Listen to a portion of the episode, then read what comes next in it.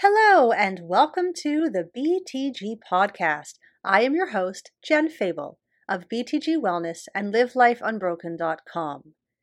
BTG stands for Bridge the Gap, and it is inspired by my own healing journey. After receiving seven different mental health diagnoses by the age of 19, I quickly realized that there was a massive gap between what I believed and understood in my head and what I truly felt in my heart. And no matter how many therapists I went to, I couldn't seem to bridge that gap until I found the tools and information that I share in my one on one private sessions, trainings, and right here on this podcast. My goal is to help you begin to bridge that gap by bringing you different topics related to mental, emotional, and spiritual well being. And in case you didn't know, this podcast is recorded live during my weekly Zoom virtual healing circles. These are weekly virtual gatherings that are 100% free, and no RSVP is required. So you are welcome to come whenever you can and stay as long as you want. Each week, we open the space with a candle meditation, after which I will share with you my favorite grounding practices and lead you through a circle casting, guided meditation, and breath work, followed by a soul inspiring gratitude practice. If you are interested in learning more about how you can continue your journey and experience my virtual healing circles in real time, please visit www.btgwellness.com/circle and join my free circle membership. Of course, if you like what you hear in today's episode, please remember to leave a review and share the love by sharing this episode with your friends, family, and social network. And as always, if you have any questions, please know you can always reach out to me through my website at www.btgwellness.com or through email or social media. Enjoy the episode. Welcome to the Virtual Healing Circle with me, Jen Febel of LiveLifeUnbroken.com and BTG Wellness. And tonight we're going to talk about your inner child archetype. Now, this is part two in a four part series where we're talking about the main archetypes of healing and survival. So, if you did want a recap of last week, you can go back and catch up on that episode on the podcast. But today we're going to talk about the inner child and how you can start healing this part of you. So, why is this important? As we said last week, this is important because each of us works with four main archetypes that are connected to our survival and our healing, including the child. These archetypes run in the background of all of our thoughts, all of our actions, all of our behaviors, all of our beliefs. And if we don't know what to look for, then these are running out of our awareness, out of control. This is important because each of these archetypes has a huge impact on our work, on our relationships, on our spirituality, on our finances, on our potential. Just because you've shoved it in the corner or crammed it down doesn't mean it's not there. It's probably there more. And this is important because learning how to recognize these patterns instead of drinking them away, of eating them away, of running them away, of working out of them away, of doing anything away, is what lets you find the deeper healing and the meaning in your healing journey. So, just a recap what is an archetype? So, according to Swiss psychologist Carl Jung, it's a pattern of thought or a belief system that's stored in what's called the collective unconscious. So, basically, think of an archetype like a template. If I were to say to you, oh my gosh, that person's such a jock, or that person's a geek, or that person's a diva, without me having to say anything else, you have a template, you have a picture, you have an idea of what they are. You can kind of figure out what they might look like, right? Someone who's a jock, well, they're probably quite athletic, maybe not so academically inclined. The geek, probably not so socially motivated, but highly intelligent. The diva likely wants everything their way, very into how they look. Even if you don't know the person, if they fit into that mold, that template, that archetype, it creates the specific idea of what their fears might be, what their vulnerabilities might be, things they need to confront or overcome as part of their sacred contracts. So, knowing the different archetypes is knowing about the templates that may or may not be running in your life. Now, there are hundreds and hundreds and hundreds and hundreds, an infinite number of archetypes. And we often see these in the stories that we tell, in the movies that we create and that we watch. Things like The Healer, like the gossip, like the warrior, like the vampire, a very popular archetype in a lot of pop culture. Now, according to Caroline Myss, who is the expert on all things archetype and literally wrote the book, we work with 12 archetypes in each of our lifetimes, eight of which are specific to us, and four which are universal, which means they are in all of us. And the four archetypes that are universal are the saboteur, which we talked about last week, the child, the victim, and the prostitute. Now, before we get into the child, I want to remind you that the archetypes are neutral. Despite the little stories you might tell yourself in your head about what they mean, all archetypes are neutral. We like to think that the hero is good and the victim is bad. But all archetypes are comprised of the shadow and the light. Each one helps us learn more about ourselves, about how we are showing up. Are we shining our light so bright it ignites light in others, or are we hiding it in shadow? And the more conscious you can become about these patterns, the more likely you are to be able to bring these patterns into the light and have them have positive influences on your life, as opposed to when they're in shadow, where they'll just become a shit show. So, the child archetype. The child archetype is the first one that we identify with. Therefore, it is our beginning. It sets us up for our earliest perceptions of life, for what we believe about safety, about loyalty, about family, about love. It is the guardian of our innocence. And the lesson that it comes to bring us is to help us move from dependency to responsibility. Its role in your life is to help set up perceptions of life and help you heal, repair, and teach what you need in order to care for yourself. As a child, we don't know how to care for ourselves, we are dependent on others. Part of growing up isn't just about getting a job, finding our right people, making money. It's about learning how to care for ourselves. So, learning about how to take responsibility for ourselves, about knowing what we need, about ensuring that we are getting our needs met, not because we are depending on others to give it to us, but because we know what we need and we know how to ask for it in a healthy way. Now, like all archetypes, there's the light side and the shadow side. When the child archetype is in the light, you can easily tap into your playfulness, into your imagination, into fun you find it easy to find responsibility and take responsibility for yourself, and you have independence from others. You hold on to this innocence and this wonder, and you can see the magic in life, regardless of what life throws at you. When the child archetype is in the shadow, there's this inability or refusal to grow up. There's this desire to, it's not my fault, it's always someone else's fault. I don't want to take responsibility. They start to get the idea of responsibility mixed up with blame when the child is in shadow, we will suffer from feelings of abandonment. We won't develop our independence, and so we'll either remain dependent or we will give ourselves the illusion of independence by fostering codependency. Codependency is when it takes two people to manage one person. Let me say that one again. When it takes two people to manage one person, when you don't know what you want or need, it needs someone else to help you with that. That's codependency. The child archetype when in shadow, doesn't know how to develop its independence. Because of its refusal to take responsibility, it remains trapped in codependent or dependent patterns. Now, the child archetype can show up in our lives in a couple of different forms. I'm going to go through the five most common ones. First one is the orphan child. This one is about representing our fear of surviving alone in the world. And we'll see this one a lot in children's stories. Think Harry Potter. Think Annie. The orphan child archetype is very common in children's stories.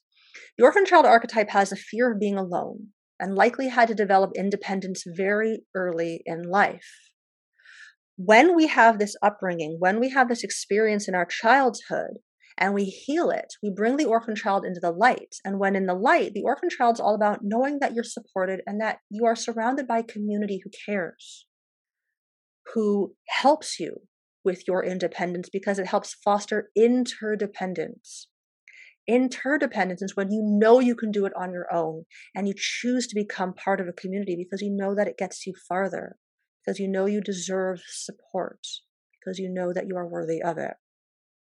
When we don't heal the orphan child, it stays in shadow, and this leads to an inability to grow up. this holding on to feelings of abandonment. I'm always the orphan. No one ever wants to be with me. So, healing the orphan child is all about developing your interdependence. There's the magical or the innocent child. A great example of the embodiment of this archetype in the light is Anne Frank, who endured unthinkable trauma and yet still was able to believe that there is beauty in everything. When the magical and innocent child archetype is in the light, there's a belief that things are beautiful, that there is a part of us that is enchanted and enchanting to others. This archetype shows great wisdom and courage in the face of overwhelming difficulties, and it demonstrates the power of the imagination and belief that anything is possible.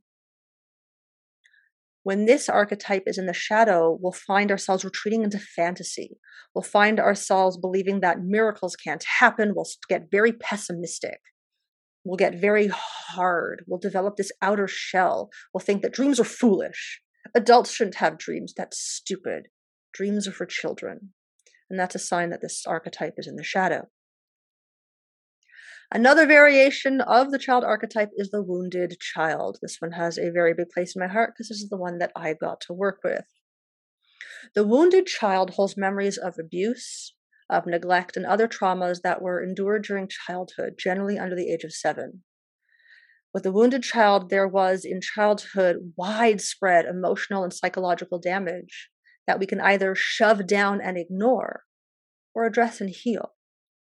These painful childhood wounds will, will repeat themselves and replay themselves over and over and over and over again in your adult life until that trauma or that wound is healed.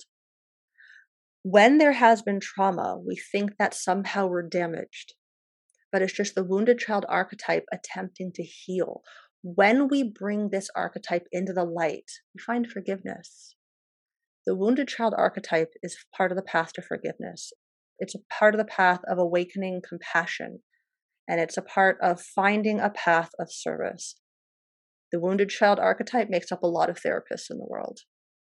There's this desire, once you found the light, to then help other wounded children heal. When we don't heal, when we think that we just have to pretend it never happened, don't talk about it, don't speak about it, pretend it didn't exist, we keep this archetype in shadow and we end up with this abiding sense of self pity. We tend to blame our parents for our current shortcomings. If they hadn't fucked me up, I'd have been fine. I now have the short end of the stick and I'm screwed for life because my parents were terrible. I sadly have a friend who is very much like this. And it is awful to watch someone who continues to ignore the fact that they have the power to heal this. Remember, our archetypes are neutral. Whether it's reflecting the darkness or reflecting the light is your choice. It's based on your decision of whether or not you want to heal it, which starts with awareness, which is why it's so important for me to talk about archetypes. When this part is in the shadow, we have a really strong resistance to moving through for forgiveness. I can never forgive. I will never forget. Because if I forgive and I forget, that it means they got away with it. And when we hold on to that, we keep this archetype in the darkness. We're also very likely to invite dysfunctional relationships into our lives. If you find that you're always dating narcissists and no matter who I meet, there's always a problem, check in on your inner child and see whether or not it's in the light or in the shadow. The nature child, a great example of this in pop culture is Dr. Dolittle. This one's all about nature and a connection to Mother Earth and animals. They literally will talk to the animals. When the nature child is in the light, they love the outdoors and they can easily balance this tender emotional qualities with an inner toughness and an ability to survive. A beautiful vine that crawls up a tree or up a wall is tough as hell. You ever try to get rid of those bastards? don't not assume that their beauty means that they don't have an inner strength. The nature child has a strong affinity for friendships with animals and creates very strong bonds. They form personal relationships with every single item in nature. They have a great rapport with animals and can't understand why others don't. When this archetype is in the shadow, they will actually demonstrate a cruelty towards animals.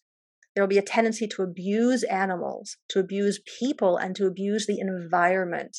Those who are part of the destruction of the rainforest have their nature child in shadow. the eternal child. Obviously, we all know Peter Pan, and most likely know Joan Rivers, who's the human embodiment of the eternal child. When this archetype is in the light, we are determined to remain young in body, mind, and spirit. We actively lean into the aging process because we find joy in every stage. We see the wonder and the eternalness of our soul. There is no aging, that's an illusion. My soul is eternal. When this archetype is in the shadow, there's a refusal to grow up and a refusal to embrace adult responsibilities. Think the teenage son who won't get off your sofa. Become dependent on others for physical security. There's an inability to accept aging as a process. Plastic surgeons cater to this group. They don't want to look their age. They don't want to embrace the fact that the physical body is meant to change, just as your internal self is meant to change. Now, how do you know if there is child behavior in your life? How do you know if there's someone in your world or in your own life that is having some child aspects of their archetype in shadow? If you find yourself wanting to be pitied, if you're pouting, if you have that like hands on the hips and you don't want to make eye contact, and I just don't want to, I just, I don't want to talk up, I don't want to set a boundary, they're going to be mad at me. That's an indication that your child might be in shadow if you always need to be the center of attention, like always, or if there's someone in your life who always needs to be the center of attention, instead of labeling them as a narcissist, maybe send some compassion their way that their inner child is in shadow and they don't even know it. If there's a total refusal to take responsibility for their life, if they need to blame other people, if they need people to do things for them because they claim that they're incapable of it, even though we know they are, that's an indication that the child archetype is in shadow. If you know anyone who throws a temper tantrum to get their way, I've had some bosses like that, and that is their inner child in shadow. If you find yourself saying things like, it's not fair, nobody cares about me, no one ever thinks about me, or I don't deserve this, that is indication that there might be some aspects of your child archetype in shadow. So, how to heal your inner child? You develop independence and interdependence. In order to overcome the challenges of this archetype, you have to learn to take responsibility for your life and not just the stuff you consciously choose. Taking responsibility means acknowledging that where you are in your life is, by definition, the sum total of all your conscious and your unconscious decisions. So, whether you like it or not, what is showing up for you, called to you, when we are willing to take responsibility, not from the shadow side of thinking it's blame. Spider Man was right. With great power comes great responsibility. That means with great responsibility comes great power, which means healing your inner child is all about taking responsibility and taking back your power. It's about learning how to stop depending on others. I don't know what you I don't know what I want for dinner. What do you want? I don't care. What do you want? taking responsibility for knowing what you want and then sharing it. Learning how to develop healthy detachment, not codependency, not attachment, not detachment where we push people away or avoidance, but healthy detachment, which I did talk about in previous episodes if you wanted to go back and get a recap, and how to give unconditional love. Love with boundaries is not the same thing as love with conditions learning how to give unconditional love, love with boundaries, but without conditions. A lot of us have a hard time with that. That's all part of healing your inner child. So, some key concepts to remember. Despite the fact that you're probably judging yourself right now, all archetypes are neutral. They're neutral. This is a neutral energy. It's just about am I shining it within the light or am I hiding something in shadow? Am I embodying the best parts of this or am I letting the worst parts of it run the show? Remember that your child archetype is the guardian of your innocence. It's calling you to have fun. Damn it. Life doesn't have to be so damn serious. You can have laughter in your life. You can find the magical in the mundane. You get to choose. And remember that healing your child archetype is allowing you to embrace the oldest and deepest parts of you. A lot of us like to shove our child archetype down because it's the part that knows all our secrets. It's the part that knows who we were then that we don't want people to know we were. As long as we deny that part of us, we keep it in shadow. And so learning how to bring it up into the light allows you to tap into the best parts of what this archetype can bring into your life. And as always, I want to remind you to decide you want it more than you're afraid of it. Nothing makes us want to crap our pants more than facing our inner child. Woo! we shoved it in the closet and pushed it in the darkness for a reason. And just decide you want it more than you're afraid of it. And that's always the decision that will take you to the next step. And as always, if you have any questions about anything from tonight's circle or podcast, please know you can always reach out to me through my website at www.btgwellness.com, livelifeunbroken.com, or through email or through social media.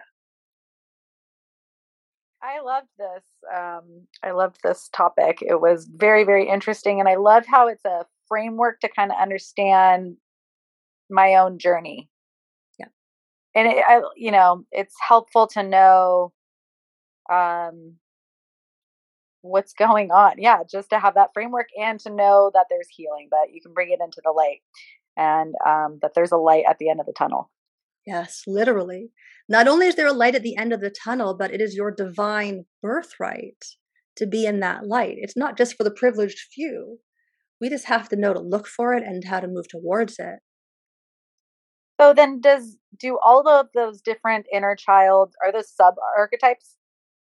They are variants of. So there's the child archetype, but there's always going to be one version of the child archetype that we work with. So I work primarily oh. with wounded child just based on my upbringing. I see. While there are aspects of the other ones that I can be inspired by, they are not the variation that showed up in my life. Okay, I see. That makes sense. Yeah. But inner child, everybody has inner child work. Inner Yes. child that's in shadow and in light. Okay. Yes, absolutely.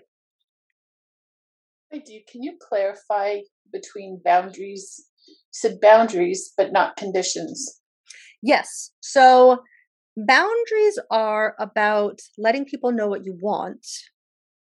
Conditions are letting them know that if you don't get what you want, you will withdraw your love. Okay. It's a subtle variation that most of us screw up a little bit because a lot of us felt conditional love in our own childhood because we were raised by imperfect human beings who didn't know this either because it certainly wasn't talked about in previous generations. It's Still only starting to be talked about now.